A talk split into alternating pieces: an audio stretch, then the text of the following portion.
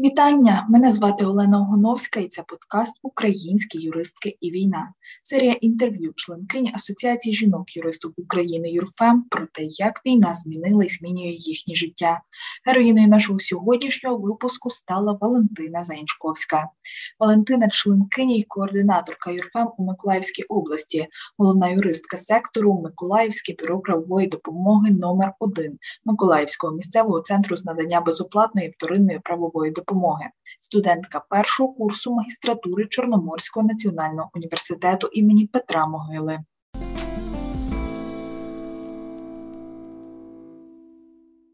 Пані Валентино, як для вас почалась повномасштабна війна?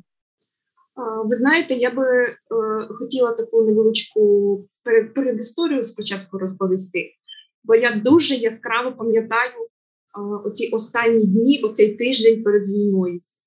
Чому він для мене був такий знаковий? Тому що, можна сказати, це був останній робочий тиждень перед навчанням. І цей робочий тиждень був дуже важкий, але я разом зі своїми колегами спрямовувала всі зусилля для того, щоб виконати робоче завдання. І е, я вже думала про те, що ось я зараз зроблю всі свої робочі завдання і зможу спокійно зайнятися навчанням. Але, на жаль, 24 лютого, коли настало, то е, я зрозуміла, що е, наше життя вже змінилося в один день, і воно не буде таким, як було раніше. Е, я, звичайно, думаю, що для кожної людини ця дата відкарбувалася в пам'яті і кожен розуміє і пам'ятає цей день по-своєму.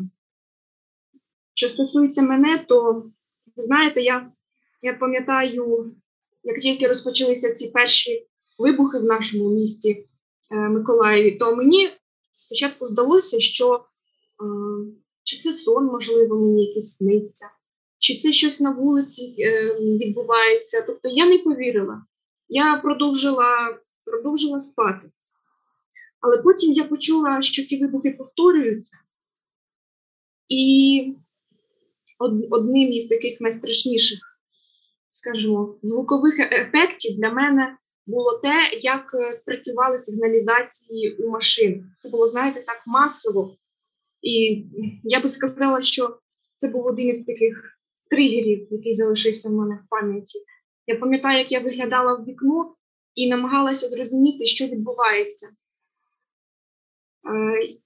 І ми всі масово почали шукати відповідь в інтернеті. Ну, Я дуже багато дивилася інформації у Фейсбуці, у місцевих групах, що пишуть люди. То насправді деякі люди писали, що це приходять навчання, все нормально, не переживайте.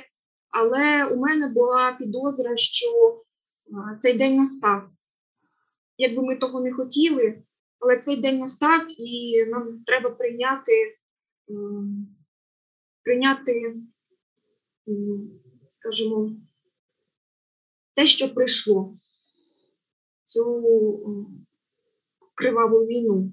Це дуже важко, але, на жаль, е, ми з цим зустрілися. І також ще в той день, 24 е, лютого, я пам'ятаю скільки людей е, було з валізами, як всі почали е, масово виїжджати.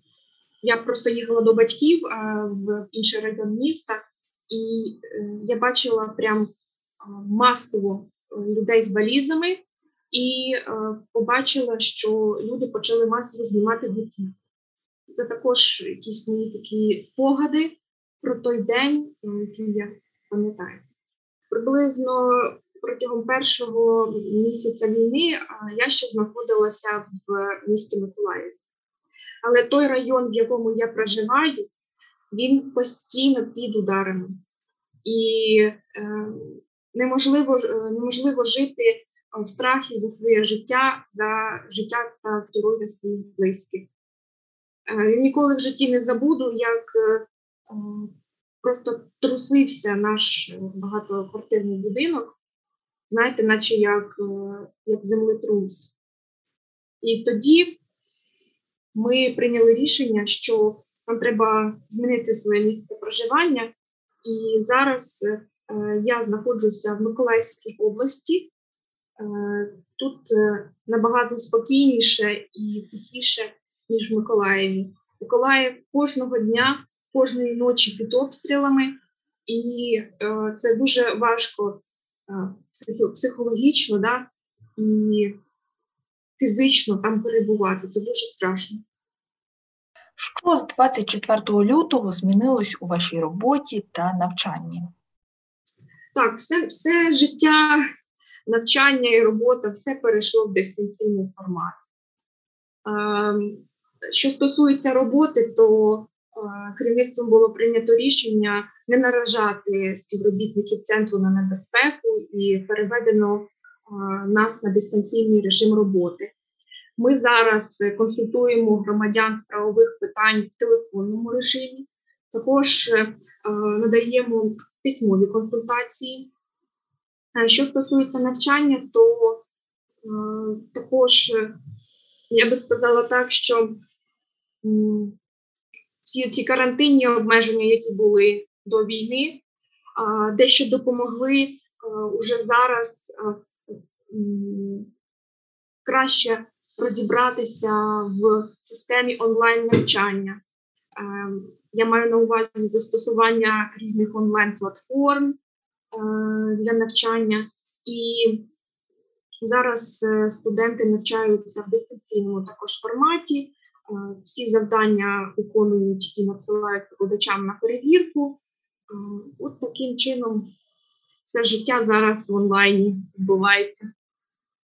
Ви говорили, що консультуєте і телефоном, і письмово. А щодо яких тем зараз здебільшого звертаються? Дуже багато людей зараз запитують про перетин кордону. Що стосується, наприклад, чоловіки хочуть дізнатися, чи можуть вони перетнути кордон. Також е, клієнти запитують е, щодо е, питань сімейного права, маю на увазі реєстрація шлюбів, наприклад, з військовослужбовцями, чи це можливо, як це відбувається. Ще клієнти також запитують що стосується адміністративних правопорушень, комендантської години. От е, такі більше питання розглядаються зараз е, в наших консультаціях. Ви слухаєте подкаст Українські юристки і війна, серія розповідей членкинь Юрфем про війну, яку розв'язала Росія проти України.